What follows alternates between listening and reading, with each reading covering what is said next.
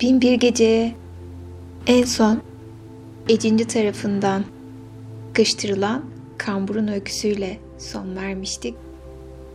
Zavallı kambur adamı alçakça ve haince kaldıran ve kandıran Ecinci en son sözlerine şöyle devam etmişti. Kambur, buradan kurtulursan seni büyüyerek hapsederim buraya. Ve dönüşüm çok muhteşem olur. Ve insan sesiyle konuşmaya devam etmiş. Allah belanı versin senin. Seni yok ederim kambur. Ey seistlerin en korkuncu demiş. Bu sözleri duyan kambur ölüm solukluğunu ensesinde hissetmiş. Döşeme taşlarının üzerine uzanıp kaymış. Ve yarı giyinik durumda çeneleri birbirine vurarak korkudan perişan olmuş. Bunu gören Ecinci, alçak kambur, sakın ola hanımıma yaklaşım dahi deme, beni anladın mı diye haykırmış. Korku içindeki kamburun ağzından tek bir söz bile çıkmamış.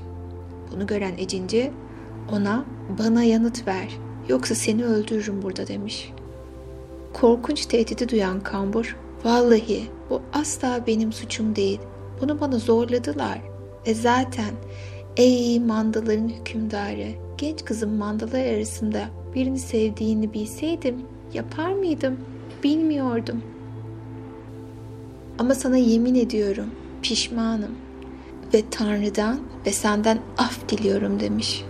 Bunu duyan edince ona, bana Allah adına emirlerimden çıkmayacağına dair yemin ver demiş. Kambur hemen yemin vermiş. Bunun üzerine edince ona, burada gün doğuncaya kadar bütün gece kalacaksın. Ancak bundan sonra dışarı çıkabilirsin. Ama bütün bunlardan kimseye tek bir söz bile etmeyeceksin. Yoksa seni buracıkta öldürürüm. Ve de bir daha sarayın bu yanına bir hareme kesinlikle ayak basmayacaksın. Yoksa bak tekrarlıyorum. Seni yok ederim. Şimdi seni öyle bir duruma sokacağım ki gün doğuncaya kadar kıpırdamayacaksın diye eklemiş. Sonra manda dişleriyle Seyis'i ayaklarından yakalamış ve onu baş aşağı abdesthanenin çukurun içine sokmuş. Sadece ayakları dışarıda kalmış. Ve de sakın kıpırdamayasın demiş ortadan kaybolmuş. Maalesef ki kamburun durumu böyle. Gel gelelim Hasan Bedrettin El Basra'yı gelince Kambur ile İfrit'i kendi hallerine bırakıp gerdek odasının özel bölümüne girmiş. Oradan da gerdek odasına geçmiş ve bir kenara çekilip oturmuş. Onun içeri girmesinden biraz sonra yüreklendirmek için kendisini izleyen ancak yalnız başına gerdeğe girmesi gerektiğinden kapıda kalan dadısından ayrılarak gelin Situl Hüsnü'nün içine girmiş. Bir kenarda oturanın kim olduğunu ayırt edemeyen ama kambura seslendiğini sanan ihtiyar ona ayağa kalk, yiğit delikanlı, karının elini tut. Allah sana kuvvet versin. Tanrı da daima sizinle birlikte olsun çocuklarım diyerek çekip gitmiş. Bunun üzerine yeni evli Situl Hüsni yüreği bir tüy kadar hafif kendi kendine hayır kendimi bu iğrenç kambur sayısa teslim etmeyeceğim öleyim daha iyi diyerek söylenerek ilerlemiş. Daha birkaç adım atmadan hayran olacak güzellikteki Bedrettin'i görene dek kala kalmış. Bunun üzerine bir mutluluk çığlığı atarak ona Ah sevgilim, bu kadar zaman oturarak beni beklemen ne incelik. Yalnız mısın? Bu ne mutluluk. Sana itiraf edeyim. Seni toplantı salonunda o kötü kamburla yan yana oturmuş görünce ilkin benim üzerimde ikinizin de hak iddia edeceğinizden o kadar korktum ki. Bedrettin, hanımım sen ne diyorsun? Nasıl bir kamburun sana dokunabileceğini düşünürsün? Ve de nasıl senin üzerinde benimle birlikte hak iddia edebilir diye yanıt vermiş. Sidnül Hüsnü de ama ikinizin de hanginizin benim kocam olduğunu emin olamadım diye sormuş. Bedrettin benim, sadece benim hanımım. Bütün bu kambur gürültüsü sadece bizi güldürmek için düzenlendi. Ve de kem gözlerden korumak için. Çünkü saraydaki tüm hanımlar senin eşsiz güzelliğinin övgüsünü duymuşlar. Babandan da bu kamburu seni kem gözden korumak için kiralamış. Baban onu da on dinarla ödüllendirmiş. Ve zaten şimdi kambur ahırda bizim şerefimize bir kase yoğurt yutmakla meşgul diye yanıt vermiş. Pedrettin'in bu sözleri üzerine Sütül Hüsnü zevkle dolmuş, gülümsemiş, sonra da coşkuyla gülmüş. Sonra da ansızın kendini tutamayarak, vallahi sevgilim, o kadar çok bekledim ki bu anı. Lütfen beni al diye gülümsemiş. Ve iki sevgili kendilerini gerdek odasına doğru götürmüşler. İki sevgili büyük bir aşkla ve şehvetle beraber olurken Bedrettin üzerine çıkarttığında Yahudinin ona verdiği tüm parayı ve keseyi divana atmış ve kuşağının altına koymuş. Sonra beraber güzel bir gece geçirmişler.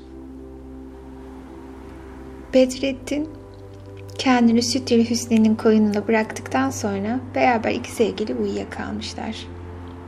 Çok geçmeden Ecinciler bu güzel aşıkları izlediklerinde onların uykuya dalmasını beklemişler. Ama iki ecinci de emin olmuştur. Sütül Hüsnü'nün o gece hamile kaldığından. Bedrettin güzel bir uykuya daldıktan sonra birbirlerine sıkı sıkı sarılmışlar ve uyumadan önce şu dizeleri okuyorlarmış. Asla korkma, mızrağın aşkının hedefi dersin. Kıskançların nasihatlerine kulak asma çünkü hasetle söylenen sözlerin aşka faydası yoktur. Düşün, Yüce Tanrı birbirinin kollarında yatan iki sevgilinden daha güzel bir temaşa yaratmış mıdır ki? Bak onlara, biri diğerinin kollarında mutlulukla örtünmüşler. Elleri ve kolları kulak yerine hizmet veriyor. Alem ateşli bir tutkuyla iki kalbin birbirine bağlandığını görünce onları soğuk bir demirle vurmaya çalışır. Ama sen boş ver. Yolunda bir güzelliğe rastladığın her sefer onu sevmek gerekir. Onunla sadece onunla yaşamak gerekir. Hasan Bedri'nin ile amcasının kızı Sütül Hüsnü'nün öyküsü işte böyle. Ecinci'ye gelince Gidip aceleyle arkadaşı Ecinci'yi aramış. İkisi de birden gelip oyunlarını izledikten sonra iki genç varlığı uykularına dalmayı seyretmişler. Sonra İfrit arkadaşı İfritiye'ye haydi hemşire genç adamı kaldırıp götürme sırası sende. Onu sen götürmelisin. Basra'daki mezarlığa babası Nuret'in türbesinde yattığını ve tam da oraya bırakman gerektiğini unutma ve de çabuk ol. Ben de sana yardım edeyim. Çünkü sabah olmak üzere demiş. Bunun üzerine İfritiye uyuyan genç Hasan'ı kaldırıp onu olduğu haliyle sadece sırtındaki gömlekle omuzlarına almış. Fakat Hasan'ın üzerinde iç çamaşırları yokmuş. Göklerde uçmuş. Havadaki bu uçuşlar sırasında bir an gelmiş İfrit, İfritiye'ye karşı yakışıklı Hasan sırtında olduğu halde şehvetli duygularla dokunmak istemiş ve İfritze'nin gönlü buna yatkınmış. Ancak Hasan adına da çok korkuyormuş. Şükürler olsun ki Allah duruma müdahale etmiş, meleklerini görevlendirerek İfrit'in üzerine ateş sütunlarını gönderip onu yakmış. Böylece İfrit'e ve Hasan belki de onları mahvedecek olan müthiş ifritten kurtulmuşlar. Çünkü bu ifrit çiftleşme konusunda fazlaca dehşetliymiş. Böylece ifrite başına geleceklerden çok korktuğu Hasan olmasa kendisiyle pekala çiftleşebileceğini ifritin atılmış bulunduğu aynı yerde toprağa inmiş. Oysa kader İfrite'nin genç Hasan Bedrettin'i tek başına daha uzağa götüremeyeceğini anlayarak indirdiği yerin Şam kentine çok yakın bir mahal olmasını istediğinden İfrite de Hasan'ı getirip kentin kapılarının birine yakınınca bırakmış. Kendisi de uçup gitmiş. Gün doğarken kentin kapıları açılmış ve halk buralarda Dolanırken çırılçıplak sadece iç gömleğiyle giyinik, başından sarık yerine gece takkesi taşıyan, ayağında hiçbir şey olmayan ve bu olağanüstü güzel genci görünce çok şaşırmış ve birbirlerine bunun kadar derin bir uykuda olması bütün gece uyumamış ve çok yorulmuş olmasındandır herhalde demişler. Ama bazıları da Allah Allah ne yakışıklı bir genç bu böyle demişler. Onunla geceyi geçirmiş olan kadın ne mutlu ne talihlidir kim bilir. Ama acaba neden böyle çırılçıplak demişler. Bir diğerleri de zavallı genç Meyhaneye gereğinden fazla zaman geçirmiş, dayanamayacağından fazla içki içmiş ve gece geç vakitte evine dönerken kentin kapılarını kapalı bulmuş. Toprağa uzanıp yatmaya karar vermiş olmalı demişler. Böylece aralarında konuşurlarken sabah ile esmiş ve güzel Hasan kendini okşarken gömleğinin açılmasına sebep olmuş. Bir karın, bir göbek ve bacakları ortaya çıkmış ve teni ışıl ışıl parlıyormuş. Ve bu görünüş tüm bunları seyredenleri hayran bırakmış. O sırada Bedrettin uyanmış ve tanımadığı bir kentin kapısında uzanmış olduğunu ve yöresindeki halkı görmüş. Buna çok şaşırıp ben kimim? Ey iyi insanlar söyleyin bana yalvarırım. Ve de neden benim böylesine yöremdesiniz? Ne oldu acaba diye haykırmış. Ona Bizler sadece seni izliyoruz ve sana bakıyoruz ama sen Şam kapılarında bulunduğunu bilmiyor musun? Böylesine çırılçıplak kalıncaya kadar geceyi nerede geçirdin diye yanıt verip sormuşlar. Hasan da vallahi iyi insanlar siz bana ne söylüyorsunuz? Ben geceyi Kahire'de geçirdim. Siz de Şam'da olduğumu söylüyorsunuz demiş. Bunu duyunca hepsi çok büyük bir neşeye kapılmışlar ve içlerinden biri Ey çocuk Diğerleri de ama sen herhalde delisin. Böylesine yakışıklı bir delikanlının deli olması ne acı nasıl şey demişler. Ve kimileri senin bize anlattığın bu garip öykü de nedir diye sormuşlar. Bunun üzerine Hasan Bedrettin, vallahi insanlar ben asla yalan söylemiyorum. Dün geceyi Kahire'de geçirdim ve bir gün önce de kendi kentim Basra'daydım demişler. Bu sözleri duyan biri şaşılacak şey diye değil demiş. Bu delinin teki haykırmış ve birçokları iki büklüm oluncaya kadar gülmüş ve el çırpmışlar. Kimileri de bu hayranlık verici gencin aklını kaçırmış olmasından pek zararı yok. Yine de benzersiz bir deli olmuş demişler. İçlerinden daha aklı başında biri ona Oğlum biraz aklını başına topla ve böyle budalaca şeyler söyleme demiş. Bunun üzerine Hasan ben ne dediğimi biliyorum ve dahası Kahire'de dün gece yeni evli biri olarak çok hoş anlar geçirdim demiş. Bunu duyunca hemen hepsi onun çılgınlığını gittikçe daha fazla inanmışlar. Ve biri gülerek pekala görüyorsunuz ki bu zavallı genç adam rüyasında evlenmiş. Rüyada evlenmek iyi oluyor mu? Birlikte yaptığın bir huri mi yoksa bir fantezi miydi diye haykırmış. Ama Bedrettin kızmaya başlayarak onlara pekala işte o bir huriydi. Rüyada falan çiftleşmedim. Ve de hepsi pis bir kamburun yerini alarak gerçekleşti. Hatta şu başımda gördüğünüz gecelik takkesi de ona ayrılmıştı. Fakat Allah aşkına yiğit kişiler benim sarığım nerede? Kıyafetlerim nerede? Kuşağım nerede? Ve de özellikle kesem nerede diye haykırmış. Ve Hasan ayağa kalkmış. Yöresindeki giysileri aramış. Herkes delikanlının tümden aklını kaçırdığını düşünerek birbirlerine göz kırpmışlar. Bunun üzerine zavallı Hasan o gülünç kılığıyla kente girmeye karar vermiş ve caddeleri, çarşıları, çoğu çocuk bir sürü insanın ortasında kendisine deli, deli diye haykırırlarken geçmek zorunda kalmış.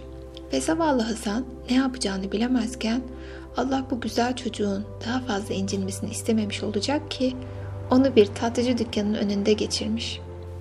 Ve Hasan bu dükkana atılarak orada kendine sığınak aramış ve bu tatlıcı bütün kentin serüvenlerini çok iyi bildiğini, gözü pek bir yiğit olduğundan herkes Hasan'ı kendi haline bırakıp korkarak oradan ayrılmış.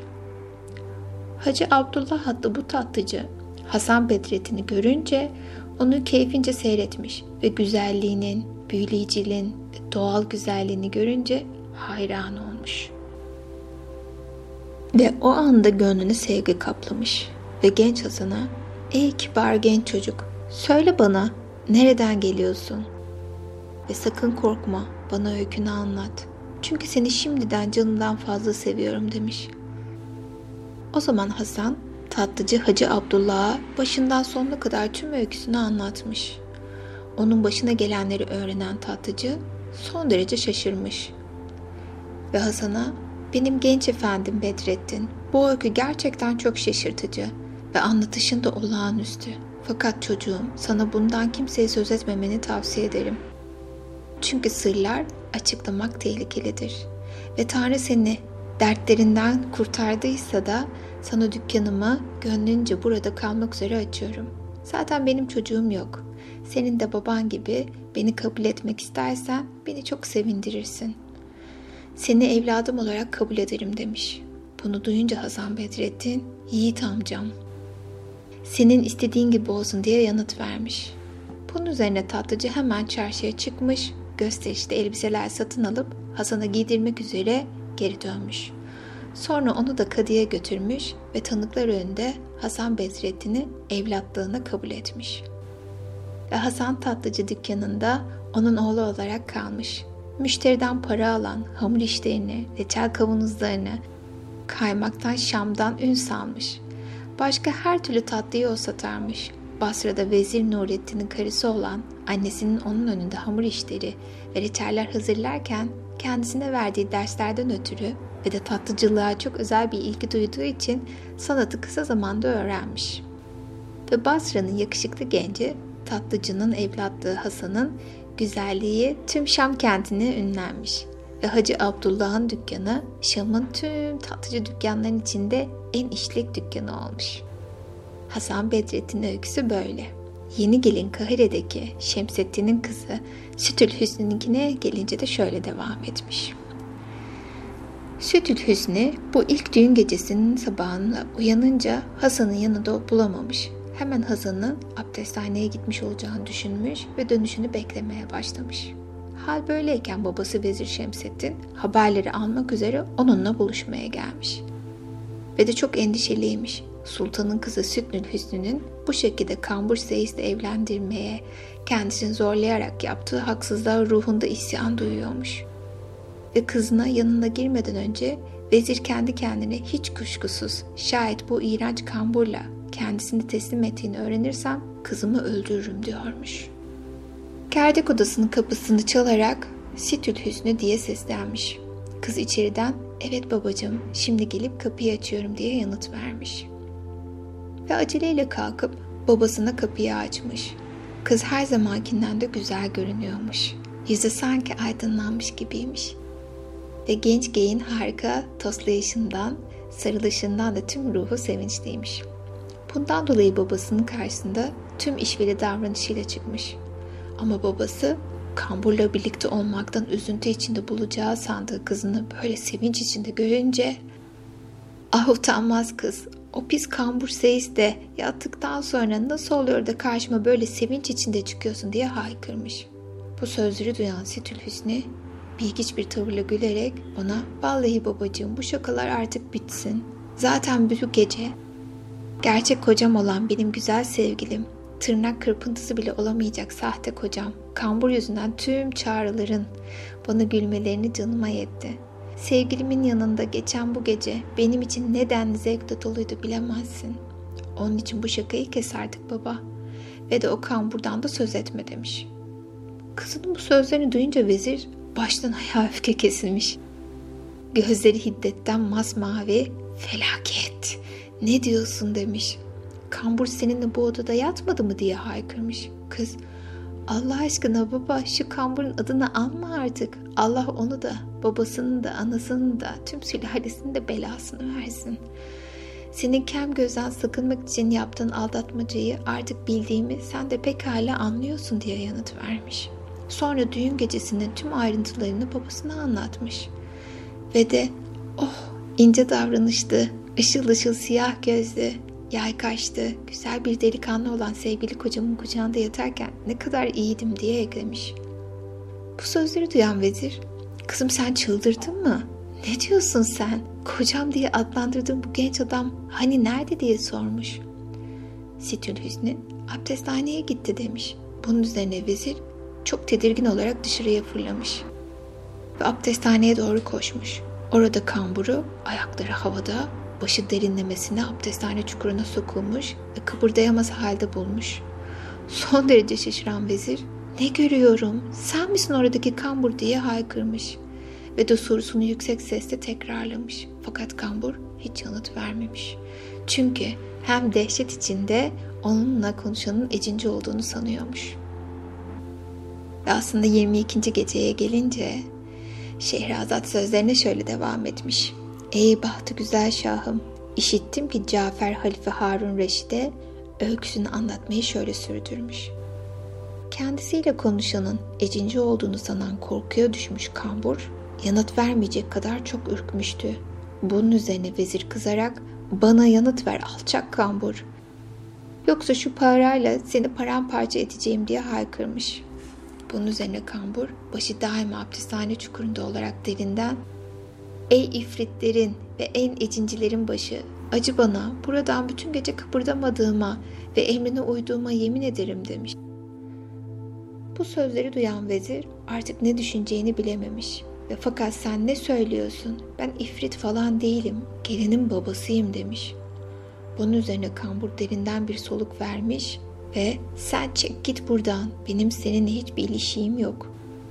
Ruhları ürkten o müthiş ecinci gelmeden çek git buradan. Zaten artık seni görmek istemiyorum. Felaketimin nedeni sensin. Evleneyim diye mandaların, eşeklerin ve ifritlerin sevgilisi olan kızını bana verdin. Allah belanı versin. Senin de kızın da tüm kötülerin de demiş. Bunu duyan vezir ona deli çık oradan çık da anlattıklarını iyice işteyim demiş. Fakat kambur belki de deliyim ama burada o korkunç ifritin izin vermedikçe arayacak kadar da akılsız değilim. Çünkü gün doğmadan önce bu çukurdan çıkmamı kesinlikle yasakladı. Onun için git buradan, beni rahat bırak. Ama güneşin doğuşu daha gecikecek mi, gecikmeyecek mi onu söyle yanıt ver demiş. Ve vezir gittikçe daha az şaşırarak fakat sözünün bittiğinde bu ifrit de kim oluyor diye sormuş. Bunun üzerine Kambur onu öyküyü yeni gelin yanına girmeden önce hacet görmek üzere abdesthaneye gelişini, fare, kedi, köpek, eşek ve manda olarak çeşitli kılıklarla ifritin belirmesini, sonra ne işleme maruz kaldığını, kendisini nelerin yasakladığını anlatmış. Sonra da inlemeye başlamış. Bunun üzerine vezir kambura yaklaşmış, onu ayaklarından tutarak delikten çıkarmış ve kambur yüzüne bulaşmış pislik ile ağlamaklı halde baka kalmış. Vezire Allah senin de mandaların da belasını versin diye haykırmış. Ve yeniden ifrit tarafından gülürüm korkusuyla dehşete düşen kambur uğuldayarak geri dönmeyi göze almadan tüm gücüyle koşmaya başlamış. Saraya ulaşmış. Sultanın huzuruna çıkarak ona ifrit olan tüm serüvenini anlatmış. Vezir Şemsettin'e gelince o da deli gibi kızı Sütül Hüsni'nin yanına gelmiş ve ona ''Kızım aklımın uçacağını hissediyorum. Bu serüveni bana açıkla.'' demiş. Bunun üzerine Sütül Hüsnü ''Bil ki öyleyse babacığım bütün gece düğünde saygıyla karşılanan yakışıklı genç adam benimle beraberdi. Kuşkusuz ondan hamile kaldım. Söylediklerimi kanıtlamak için ona iskelemdeki sarığının divan üzerindeki kıyafetlerini, yatağın üzerindeki kuşağını gösterebilirim. Dahası bu kuşağın altında ne olduğunu bilmediğim bir şey bulacaksın demiş.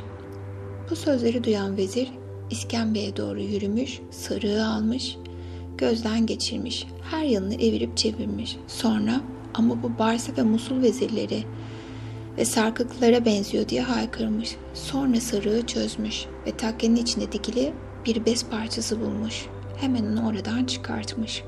Sonra kuşağı yerinden kaldırmış ve altında Hasan Bedrettin'e Yahudinin verdiği bin altın dinarı keseyi bulmuş. Bu kesede Yahudinin el yazısıyla yazılmış bir kağıt parçası da varmış ve yazı şöyle yazıyormuş. Ben Basra'da tacir falan kimse karşılıklı anlaşma üzerine Allah'ın iyiliği üzerinden eksik etmemesini temenni ettiğim Vezir Nurettin'in oğlu Hasan Bedrettin'den Basra'ya ilk gelecek olan babasının gemisinden mallar için bindiren altın verdim. Bu kağıdı okuyunca Vezir Şemsettin haykırarak bayılıp yere düşmüş.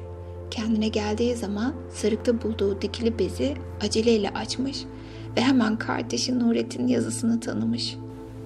Bunu görünce ağlayıp sızlanmaya başlamış ve ah benim zavallı kardeşim, zavallı kardeşim diye inlemiş. Biraz sükunete kavuşunca Tanrım sen nelere kadirsin demiş. Sonra kızına kızım o gece kendini sunduğun kişi adını bilmiyor musun? Bu benim kardeşim Nurettin'in oğlu. Senin yeğenin olan Hasan Bedrettin'dir ve bu bin dinar senin başlık parandır. Allah'a şükürler olsun demiş. Sonra da şu iki şiir o. İzlerini yeniden görüyorum ve hemen ona yeniden kavuşmaya arzusuyla eriyorum tam olarak. Mübarek yerler anısına gözlerimin tüm yaşını akıtıyorum ve kendi kendine soruyor, yanıt almadan ağlıyorum. Beni kim ondan koparıp aldı diye. Ah, dertlerime neden olandan yalvararak onu bana geri yollamasını istiyorum. Ondan sonra kardeşinin anısına dikkatle okumuş ve orada Nurettin'in ve oğlu Hasan Bedrettin'in doğumunun tüm öyküsünü anlatıp bulmuş. Ve özellikle kardeşinin verdiği tarihlerdeki Kahire'deki kendi evlenmesinin ve kızı Sütül Hüsnü'nün doğmasının tarihlerin birbirine uymasını hayretle karşılamış. Ve bu tarihlerin noktası noktasına birbirine uyduğunu saptamış. Öylesine şaşıp kalmış ki hemen gidip sultanı bulmak ve ona kağıtları göstererek tüm öyküyü anlatmak istemiş. Ve sultan da kendi bakımından öylesine şaşıp kalmış ki sarayın katiplerine bu harika öyküyü yazmalarını ve dikkatle dolaba saklamalarını emretmiş. Vezir Şemsettin'e gelince eve kızının yanına dönmüş ve yeğeni Hasan Bedrettin dönmesini beklemeye başlamış. Fakat sonunda nedenini bilmeden Hasan'ın kaybolduğunu anlamış. Kendi kendine vallahi bu serüven ne inanılmaz serüvendir. Gerçekten bir eşi daha görülmemiştir demiş. Vezir Şemsettin yeğeni Hasan Bedrettin'in kaybolduğunu görünce kendi kendine dünya ölüm kalım dünyası olduğuna göre ben tedbirlerimi alayım. Elbet bir gün Hasan nasıl bırakıp gittiyse öyle çıka gelir demiş. Ve Vezir Şemsettin bir yazı masası, bir kalem ve bir tabaka kağıt almış ve evinin tüm eşyasını birer birer kayda geçirmiş. Örneğin falan dolap, falan yerde, falan perde, falan yerde şeklinde saptamalar yapmış. Bunu bitirince kağıdı kızı Sütül Hüsnü'nün okuduktan sonra katlamış ve evrak kasasına yerleştirmiş. Bundan sonra Hasan'ın eşyalarını, sarı, külahı ve kıyafeti, kuşağı, giysisi ve keseyi toparlamış ve bir paket yapıp büyük bir dikkatle kapatmış. Vezirin kızı Sütül Hüsnü İlk düğün gecesinden sonra gerçekten hamile kalmış ve tam 9 ay sonra zamanında ay parçası gibi babasına her bakımdan benzeyen bir oğlan doğurmuş. Onun kadar güzel, onun kadar nazik ve de onun kadar mükemmel. Doğduğunda kadınlar onu yıkamışlar ve gözlerini sürme çekmişler. Sonra göbek bağını kesmişler ve onu dadılara ve süthaneye teslim etmişler. Şaşırtıcı güzelliğinden ötürü adını da Acip koymuşlar.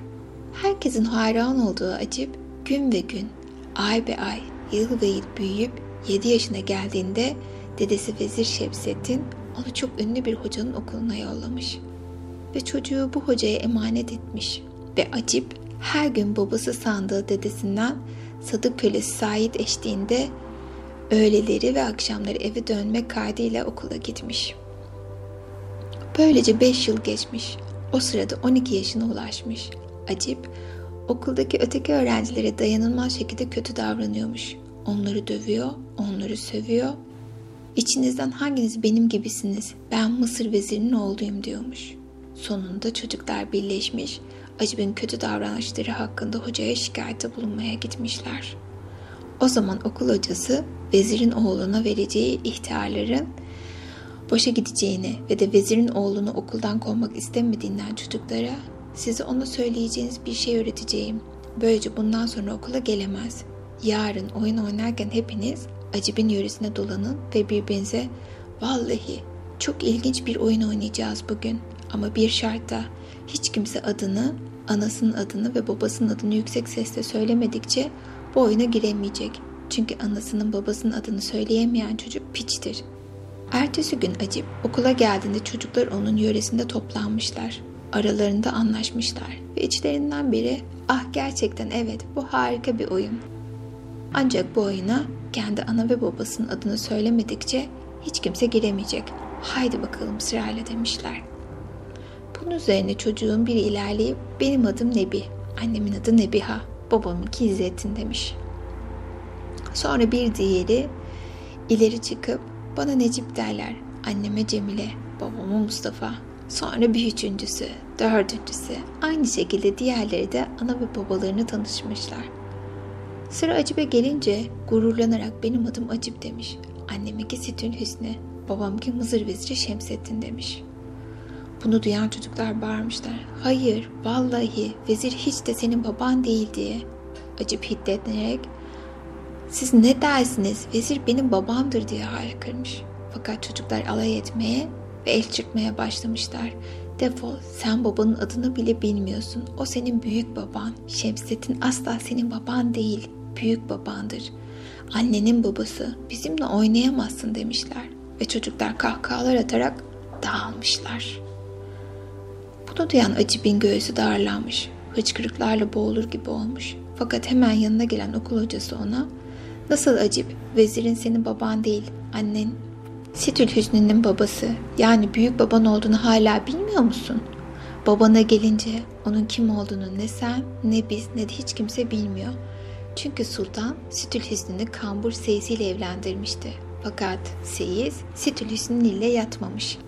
Ve bütün kent düğün gecesi onu bir ecincinin kapalı tuttuğunu ve Sütül Hüsnü'nün yatmaktan engellediğini anlatmış ve de mandalara, eşeklere, köpeklere ve benzerlerine dair şaşırtıcı öyküler anlatmış. Böylece acip, kimse senin babanın kim olduğunu bilmiyor. Bundan dolayı Tanrı'nın ve senin bir piç olarak bilen arkadaşların önünde daha alçak gönüllü ol. Zaten acip kesinlikle babasını tanımayan ve pazarda satılan bir çocukla aynı durumdasın. Ve bir kez daha söylüyorum. Vezir Şemsettin sadece senin büyük babandır ve baban bilinmemektedir. Bundan dolayı alçak gönüllü davran demiş. Okul hocasının bu konuşması üzerine küçük acıp koşarak annesi Sitül Hüsnü'nün yanına varmış. Ağlamaktan, hıçkırmaktan öylesine bitkinmiş ki ilkin hiçbir şey söyleyememiş. Annesi onu böyle tedirgin görünce teselli etmeye çalışmış ve ona çocuğum derdin nedenini annene söyle demiş ve onu kucaklayıp öpmüş. Bunun üzerine küçük acip ona Söyle bana anne benim babam kim diye sormuş. Ve Sütin Hüsnü çok şaşarak ona vezirdir oğlum demiş. Ama acayip ağlayarak hayır hayır o benim babam değil gerçeği benden saklama. Vezir sadece senin baban benim babam değil hayır hayır. Ya bana gerçeği söylersin ya da bu hançerle vurur kendimi öldürürüm demiş. Ve küçük acip annesine okul hacısının sözlerini tekrarlamış.'' Sidül Hüsnü bunun üzerine yeğeni olan kocasını onunla gezleyen bütün gecesini ve Basra'lı Hasan Bedret'in tüm güzelliğini ve akılları durgunluk veren cazibesini hatırlayıp heyecanla, ağlayıp hıçkırıkla anlatmaya başlamış.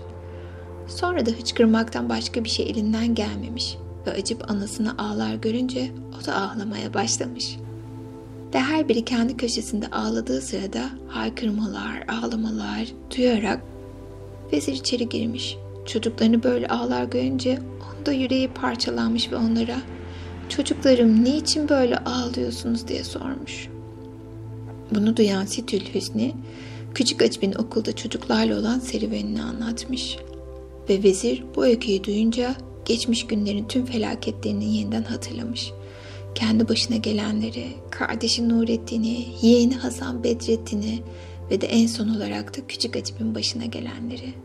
Ve bütün bu anılar bir araya gelince o da ağlamaktan kendini alamamış ve umutsuzca sultanın karşısına çıkarak kendi adına ve çocukların adına bu durumun devam edemeyeceğini söylemiş ve yeğeni Hasan Bedrettin'i bulabileceği Basra kentine ulaşmak üzere doğuya doğru geziye çıkmak için izin istemiş. Sonra da sultandan gideceği her ülkede yeğeni aramak ve bulunca alıp getirmek üzere gerekli araştırmaları yapmak üzere yanında götürebileceği, ilgililere gösterebileceği fermanlar talep etmiş. Sonra da acı acı ağlamış. Yüreği parçalanan sultan onun tüm ülkelerde ve tüm eyaletlerde kullanabileceği fermanları yazıp kendisine vermiş. Vezir buna çok sevinmiş. Sultana teşekkürler ve saltanatın devamı için dualar etmiş ve sonra yere kapanıp onun yere öperek izin alıp huzurundan çıkmış. Ve o saatte başlayarak yol hazırlığına başlamış. Kızı Sütün Hüsnü ve torunu Acibi de yanına alarak yola koyulmuş. Kafile ilk gün, ikinci gün, üçüncü gün ve bunları izleyen günler Şam doğrultusunda yol alarak sonunda güvenle Şam'a ulaşmış. Tüm kapılarını Midan'dan Kasba'ya kadar geçmişler. Yollarını sürdürmeden önce çadır kurup iki gün orada dinlenmişler. Şam'ın ağaçlar, akarsularla donanmış, hayranlık uyandıracak güzellikte bir kent olduğunu görmüşler. Böylece vezir yanındakileri gidip kenti görmek ve çarşılarından ihtiyaç duydukları şeyleri satın almaları için Mısır'dan getirdikleri şeyleri de satmışlar. Ünlü hamamlarında yıkanmışlar ve tüm dünyada bir eşi bulunmayan Beni Ümmiye camisine gitmişler. Acibe gelince o da iyi yürekli Said'in eşliğinde kendi eğlenmeye gitmiş. Harem ağası onu birkaç adım geriden izliyormuş ve elinde bir vuruşta bir deveyi öldürebilecek bir kamçı tutuyormuş. Çünkü Şam halkının kötülüğünü biliyormuş ve bu kamçı ile efendisi güzel Acibe yaklaşmalarını önlemek istiyormuş. Ve gerçekten yanılmamış. Çünkü güzel çocuğu görür görmez Şam halkı onun nedenli zarif, çarpıcı olduğunu farkına varmış.'' Onun kuzey rüzgarından da tatlı, susuz kalınca özlenen su kadar taze ve hasta olunca özlenen sağlık kadar hoş olduğundan söz etmişler. Ve yollardaki herkes acı bir izlemeyi durmuş. Kimileri de hızla ona geçip ileride geçişini daha iyi uzun seyretmek için oturmuşlar. Sonunda tarihin iradesiyle Acip ve harem ağası bir tatlıcı dükkanın önüne gelmişler ve kendini bilmeyen bu kalabalıktan kaçınmak için dükkana girmeye niyetlenmişler. Oysa bu dükkan Acib'in babası Hasan Bedrettin'in işlettiği dükkanmış. Hasan'ın babalığı ihtiyar tatlıcı ölmüş ve dükkan miras yoluyla Hasan'a kalmış. O gün Hasar, nar taneleri ve diğer şeyleri ve lezzetli şekerle nefis bir tat hazırlamaktaymış. Acib ile kölenin dükkanın önünde durduklarını görünce Hasan küçük Acib'in güzelliğiyle büyülenmiş, sadece büyülenmemiş, ilahi bir hisle ve tüm yüreğiyle olağan dışı heyecanlanmış.'' İçi sevgiyle dolmuş. Ey benim genç efendim, sen ki kalbimi fethedip tüm varlığına saltanat kurdun. Sen ki benim benliğimi kendine çekin. Dükkanıma girerek bana onur verir misin? Sadece merhat edip yaptığım tatların çeşnisine bakar mısın? Bu sözleri söylerken Hasan kendine karşın gözlerinden yaşlar belirlemesini önleyememiş. Geçmişteki durumuyla şimdiki durumunu hatırlayıp ağlamış.'' Acip babasının sözlerini işitince onun da yüreği hüzünlenmiş. Köleye dönerek ona Said bu tatlıcının konuşmaları yüreğime dokundu. Herhalde uzaklarda bırakmak zorunda olduğu bir çocuğu olsa gerek. Ben galiba ona bu çocuğu hatırlattım. Kim bilir belki biz onun acısını dinlerirsek Tanrı da bize acır ve babamı aramak için yaptığımız araştırmalara yardımcı olur demiş. Acib'in bu sözlerini duyunca harem ağası Vallahi efendim hiç gerekmez. Sakın ha bir vezirin oğluna çarşıdaki bir tatlıcı dükkanına girmek yaraşmaz. Ve de öyle ortaca yerde bir şeyler yemek hiç olmaz. Hayır. Bununla birlikte şu edepsiz ve kendini bilmez takımın seni rahatsız edeceği endişesiyle dükkana girmek istiyorsan ben onları uzaklaştırmayı ve seni onlara karşı savunmayı kamçıyla pekala sağlayabilirim. Ama dükkana girmeye gelince bak bu olmaz demiş.'' Harem ağasının sözlerini duyunca Hasan çok üzülmüş. Gözleri yaşta dolmuş, yanakları ıslak. Harem ağasına dönerek ona, ''Ey saygıdeğer kişi, merhamet edip dükkanıma girmenin zevkinden beni niye mahrum etmek istiyorsun? Sen ki bir kestane kararsın ama için tıpkı onun kadar beyazdır. Sanki tüm şairlerimizin hayranlık uyandıran dizeleriyle övülmüş gibisin. Gel de sana için kadar dışının beyaz olmasının sırrını açıklayabileyim demiş. Yiğit harem ağası bunu duyunca çok gülmüş ve doğru mu? Doğru mu bu söylediğin? Yapabilir misin? Ama nasıl? Bunun sırrını bana hemen açıkla demiş. Hasan Bedrettin ona hemen harem ağalarını öven bir şiir dizesi okumuş. Onun hoş nezaketi ve tavırlarından, zerafet ve de davranışlarındaki asalet, hükümdarların saraylarının saygıdeğer koruyucuları olmalarına yetmiştir. Harem için eşi bulunmaz hizmet erleridir onlar. Kibarlıklarından ötürü gökteki melekler kendi sırlarına gelince yere iner ve onlara hizmet ederler. Bu dizeler gerçekten öylesine olağanüstü ve duruma uygunmuş ki o kadar güzel okumuş ki harem ağası hem duygulanmış hem de müthiş iltifat görmüş olduğundan Acib'in elinden tutarak tatlıcının dükkanına onunla birlikte girmiş. Bunu görünce Hasan Bedrettin çok sevinmiş ve onların onuruna ne yapacağını bilememiş. Sonra en güzel kaselerinden birini almış, onu nar tanesi, şeker ve soyulmuş bademle doldurmuş. Ve üzerlerine yeterince nefis kokular serpmiş. Sonra da işlemeli, kabartmalı bakır tepsilerinin en gösterişlisini seçerek kaseye onunla sunmuş. Ve tatlı memnunluk işaretleri yaparak yediklerini görünce ruhu çok okşanmış ve çok memnun olmuş. Ve onlara gerçekten benim için büyük bir şeref ve de ne bahtı bir gün, hoş olsun, afiyet olsun demiş. Küçük Acip ilk lokmaları yedikten sonra tatlıcaya bizimle oturabilir, yiyebilirsin. Allah da bize araştırmalarımızda yardımcı olarak ödüllendirir diyerek tatlıcıyı yanlarında oturtmaya davet etmiş. Bunu duyan Hasan Bedrettin, nasıl çocuğum sen bu kadar genç yaşta sevdiğin birini yitirerek ne derde düştün diye sormuş. Acip de elbette yiğit adam yüreğim şimdiden sevgili bir varlığın yokluğuyla yanıp tutuşuyor ve bu çok sevilecek varlık benim öz babamdır ve büyük babamla birlikte tüm ülkeleri gezerek onu arıyoruz diye yanıt vermiş.'' Sonra küçük Acip bu anıyla ağlamaya başlamış. Bedrettin bu bu ağlayışa katılmaktan kendini ağlamamış. O da ağlamış. Ve harem ağzı da buna yürekten katılarak başını sallamış. Ancak bütün bunlar kokulu ve büyük bir sanatla hazırlanmış nefis nar tatlısına onur vermekten onları alıkoymamış. Öyle nefismiş ki yedikten sonra kaşık sallamışlar. Ancak zaman epeyce geçtiği halde Hasan farkında değilmiş. Harem ağasıyla acıp ayrılır ayrılmaz Bedrettin sanki ruhunun da onlarla birlikte sürüklenip gittiğini sanmış ve onu izlemek arzusuyla karşı koyamamış. Ve çabucak dükkanı kapatıp hiçbir şekilde Acib'in kendi oğlu olduğunu aklına bile getirmeden çıkıp aceleyle onları izlemiş ve Şam'ın büyük kapısından dışarı çıkmış. Onlara ulaşmış. O sırada harem ağası Tatlıcı'nın kendini izlemiş olduğunu fark etmiş dönüp ona neden bizi izliyorsun tatlıcı diye sormuş. Bedrettin de sadece kentin dışında görecek ufak bir işim olduğu için birlikte yürüyelim diye size ulaşmak istedim. Sonra da dönecektim zaten. Sizin ayrılışınız canımı bedenimi koparttı demiş. Bu sözleri duyan harem ağası çok kızmış ve kendi kendine gerçekten bu tatlıcı kasesi bizi çok pahalıya patladı. Felaket kasesiymiş adeta. Bu tatlıca hazmetmeye çalıştığımız şeyleri bize kusturtacak. İşte şimdi bir yerden öbür yere peşimizden koşup duruyor diye söylemiş. Bu sırada acıp dönerek tatlıcıyı görmüş. Yüzleri kızarak kekelemeye başlamış. Said bırak ne yaparsa yapsın. Tanrı'nın yolları tüm Müslümanları açıktır demiş. Sonra da ama bizi çadırlara kadar izlerse o zaman gerçekten beni izlemekte olduğunu anlarız ve onu kovmaktan geri durmayız diye eklemiş. Sonra açıp başını eğmiş ve yoluna devam etmiş. Harem ağası birkaç adım gerisinde onu izlemiş. Hasan'a gelince onları Midan'dan çadırlarını kurduğu Hassaba'ya kadar izlemiş.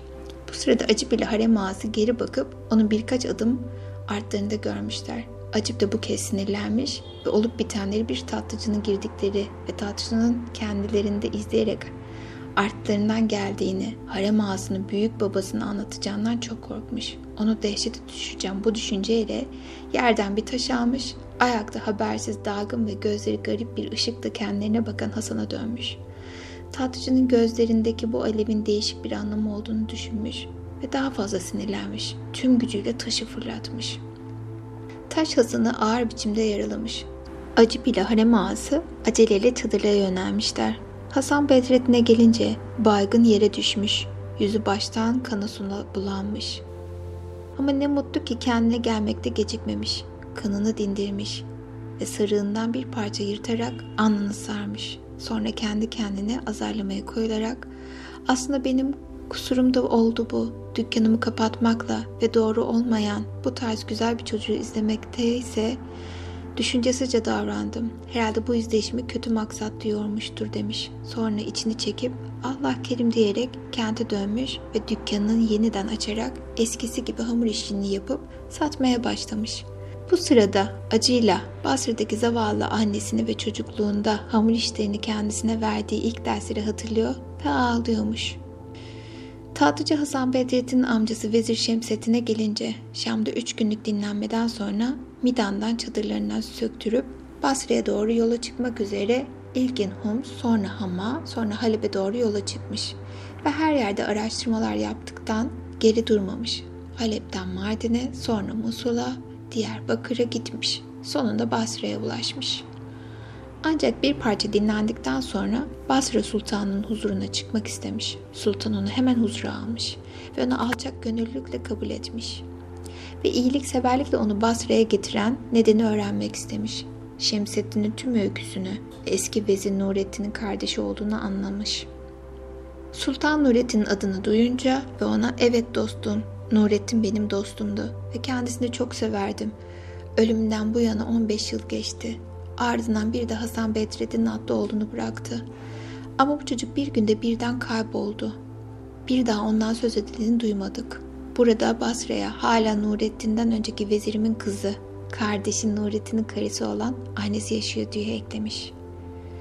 Bu haberi alan Şemsettin sevincini doğruya çıkmış, Şahım yengemi görmek isterim demiş. Şah da ona gerekli izni vermiş. Şemsettin adres doğrultusunda öğrendikten sonra hemen rahmetli kardeşi Nurettin'in evine koşmuş. Yolda onu bir kez kucaklamadan kendisinden uzakta ölen kardeşi Nurettin'i düşünerek oraya ulaşmakta gecikmemiş. Ağlamış bolca.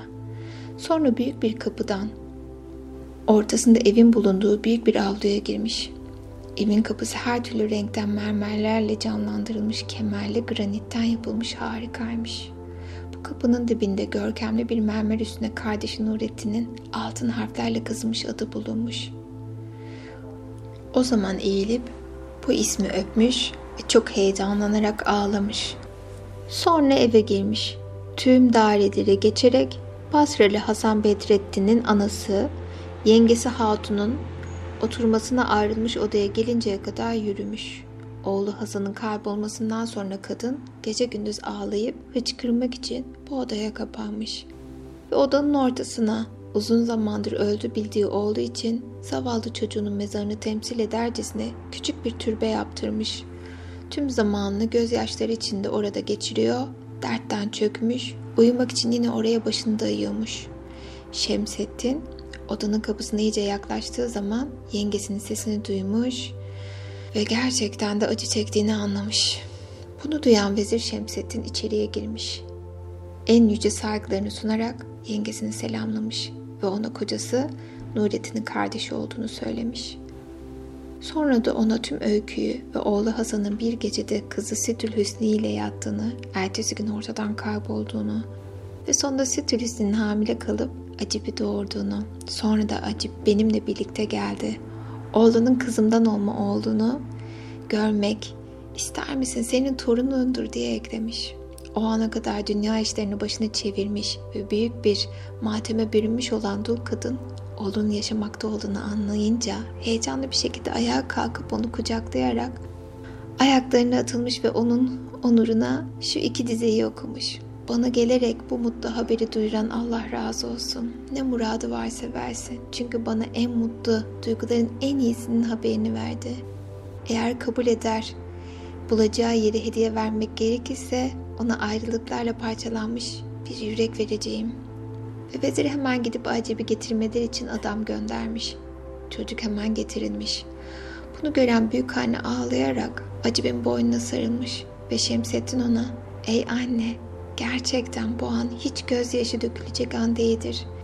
Bizimle birlikte Mısır'a gelmek için hazırlıklar yapma zamanıdır. Ve inşallah yeğenim Hasan da yakında bizimle birlikte olacaktır.'' demiş.''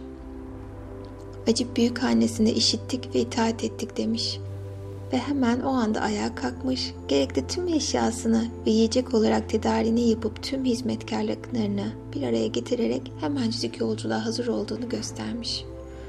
Bunun üzerine Vezir Şemsettin Basra Sultan huzuruna çıkarak veda etmiş. Sultan da ona kendisi için ve Mısır Sultanı için hediye ve armağanlar vermiş.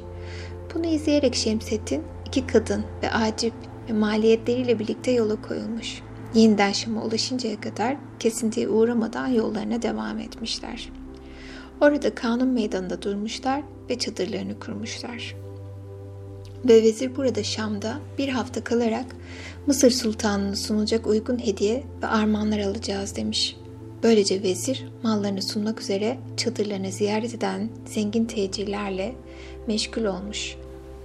Acı harem ağasına, baba Said, ben gidip biraz eğlenmek istiyorum. Haydi Şam çarşılarına gidelim. Ne var ne yok bakalım. Veda tatlılarını yediğimiz, bizi gestirdiği misafirverliğini ödeyeceğimiz, taşla kafasına yardığımız tatlıcının durumunu da öğrenelim. Gerçekten ona iyilik yerine kötülük yaptık demiş. Harem ağası işittik, itaat ettik yanıtını vermiş. Bunun üzerine Acip ile harem ağası çadırdan çıkmışlar. Çünkü Acip bilinçsizce duyduğu bir evlat sevgisinin ortaya çıktığı kör bir itişin etkisinde bulunuyormuş. Kente varınca tatlıcı dükkana ulaşıncaya kadar çadırlarda durmadan yürümüşler. Tam da Beni Ümmiye Camii'nin Müslümanlar toplanıp ikindi namazını kılacakları saatmiş. O sırada Hasan Bedrettin dükkanında daha önceki aynı nefis tatlı soyulmuş bademli, nar taneli, şekerli ve kokulu tatlıyı hazırlamaktaymış. Acip tatlıyı gözden geçirmiş ve attığı taşın Alnında bıraktığı izi görmüş. Bunu görünce yüreği daha fazla üzülmüş. Ve selamün aleyküm ey tatlıcı. Buralarda senden haber almaya geldim. Beni tanımadın mı demiş. Hasan onu görür görmez içinin ezildiğini, yüreğinin düzensiz vuruşlarla çarptığını, yeri düşecek gibi başının döndüğünü ve bir sözcük bile söyleyemeyecek kadar dilinin damağına yapıştığını hissetmiş. Sonunda başını çocuğa doğru kaldırmış ve bütün alçak gönüllülükle ona şu dizeleri okumuş. Sevgilime sistemler etmek kararındaydım ama onu sadece görmekle vazgeçtim. Ve ne dilime ne de gözlerime hakim olabildim. Sustum, gururlu ve ezici görünümün karşısında gözlerimi eğdim. Duyduklarımı belli etmemek için değişik görünmeye çalıştım. Ama başarı sağlayamadım. Oturup sayfalar dolusu sistemler yazdım. Fakat yanına ulaşınca tek bir sözcüğü bile okuyamadım. Sonra Ey efendilerim, sırf alçak gönüllük göstererek buyurun girin. Ve hazırladım tatlıyı tadın. Çünkü vallahi ey genç çocuk, geçen defa seni görür görmez yüreğim sana bağlanmıştı. Seni dizlediğimden dolayı çok pişman olmuştum. Yaptığım gerçekten delilikti diye eklemiş. Vallahi sen çok tehlikeli bir dostsun. Yedirdiğin bir parça tatlı yüzünden bizi tehlikeye soktun. Oysa şimdi bizim ardımızda gelip bizi istemeyeceğine yemin vermedikçe dükkana girmeyecek ve hiçbir şey yemeyeceğiz. Yoksa bir daha buraya gelmeyiz. Çünkü bil ki burada Şam'da tam bir hafta kalacağız. Bu sırada büyük babam sultan için hediyeler satın alabilecek diye yanıt verdi. Bunu duyan Bedrettin ikinizin önünde işte yemin ediyorum diye haykırmış. Bunun üzerine acı bile harem ağası dükkana girmişler ve Bedrettin onlara hemen bir kase dolusu güzel tatlısını vermiş.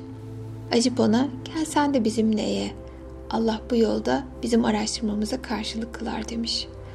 Hasan buna çok sevinmiş ve karşılarına oturmuş.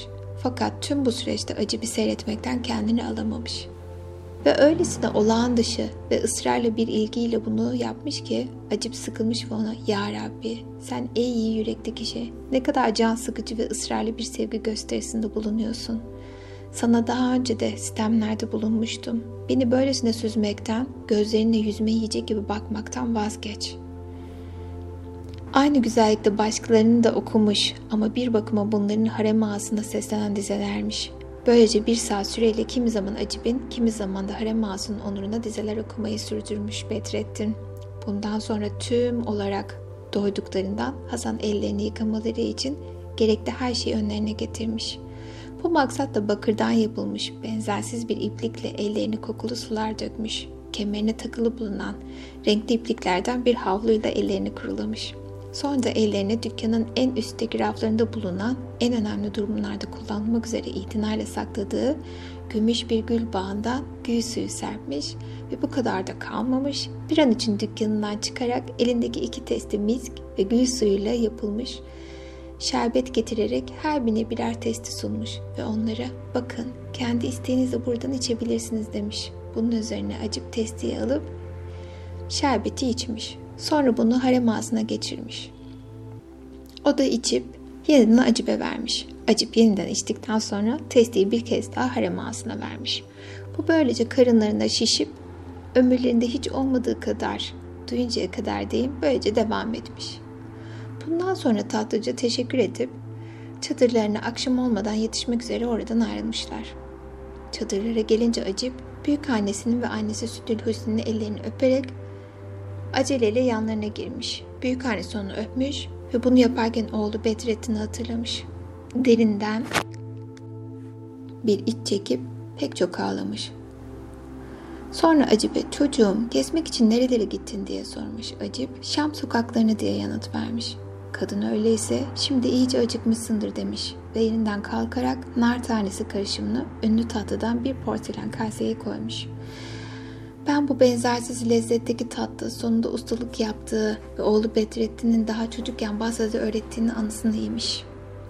Köleye de efendim acı bile birlikte sen de yiyebilirsin demiş. Fakat harem ağası yüzünü buruşturup kendi kendine vallahi hiç isteğim yok bir lokma bile yiyemem demiş. Yine de Acip'in yanına oturmuş. Acip'e gelince onu da tatlıcıda yiyip içtiği şeyler karnını çok tokmuş. Yine de bir lokma alıp tatmış. Ama çok doygun olduğundan lokmayı yutamamış. Bir de onun üzerindeki şekerin birazcık noksan olduğunu fark etmiş. Aslında bu doğru değilmiş. Çok olduğundan ona böyle geliyormuş. O da yüzünü buruşturarak büyük annesine bu tatlı pek iyi olmamış büyük anne deyivermiş. Bunu duyan büyük annesi hiddetten boğulur gibi olmuş ve nasıl çocuğum benim hazırladığım şeyin iyi olmadığını söylemeye yelteniyorsun. Bilmiyor musun ki bütün dünyada baban Hasan Bedrettin'in dışında kimse benim yaptığım yemekler, hamur işleri ve tatlılardan iyisini yapamaz. Hasan Bedrettin de zaten benden öğrenmiştir diye haykırmış. Fakat acip vallahi büyük anne senin hazırladığın tatlı tam kıvamını bulmamış. Sanırım şekeri biraz noksan ama mesele bu değil.'' Sen bilmiyorsun. Sana itiraf edeyim. Ama annem ile büyük babama söyleme. Çarşıda bize aynı tatlıdan sunan bir tatlıcıyla tanıştık. Ama tatlısından daha kokusunu duymak insanın yüreğini ferahlatıyor. Tadına gelince öylesine lezzetliydi ki hazımsızlık çeken birinin bile iştahını kabartırdı. Hazırlışına gelince gerçekten hiçbir şekilde ne yakın ne de uzaktan bir diğeriyle kıyaslanabilir büyük anne demiş. Bu sözleri duyunca kadın çok sinirlenmiş harem ağasına bir göz attım ona. Fakat anlatısının şurasında Şehrazat sabahın yaklaştığını görünce yavaşça öyküsünü kesmiş. Bunun üzerine kız kardeşi Dünyazat ona ablacığım sözlerin ne kadar tatlı ve hoş. Bu öykün de zevkli ve büyüleyici demiş ve Şehrazat ona gülüp evet kardeşim ama bunun eğer Allah'ın yardımı ve Şah'ın himayesiyle hayatta kalırsam bu gece ikinize de anlatacağım öykünün yanında sözüm olur demiş.'' Ve Şah içinden vallahi aslında olağanüstü ve şaşırtıcı olan öykünün sonunu işitmeden onu asla öldürmeyeceğim demiş. Sonra Şah, Şehriyar ve Şehrazat ikisi de gecenin geri kalan bölümünde sabaha kadar birbirlerine sarılarak geçirmişler. Bundan sonra Şehriyar çıkıp adalet dağıttığında salona gitmiş. Divanlar, vezirler, mabeyinciler, muhafızlar ve saray halkıyla doluymuş. Ve şah hükümler vermiş, memurlar tayin etmiş, kimi memurlar da görevden almış. Yönetmiş, askıda kalan işleri tamamlamış ve böylece günün sonuna gelmiş. Sonra divan dağılmış ve şah saraya dönmüş. Ve gece gelince karısıyla her zaman yaptıklarını yapmışlar. Ve bir sonraki geceye geçmişler. Yani 24. geceye. Fakat bu geceki mısılı ben burada bitiriyorum. Ve siz şimdi derin ve güzel bir uykuya dalıyorsunuz. Ve Hasan Bedrettin'le annesinin buluşmasını bir sonraki bölümde anlatacağım. güzel uykular ve derin bir uykuya dalıyor ve sabahleyin kendinizi dinç, enerjik ve mutlu hissederek uyanıyorsunuz.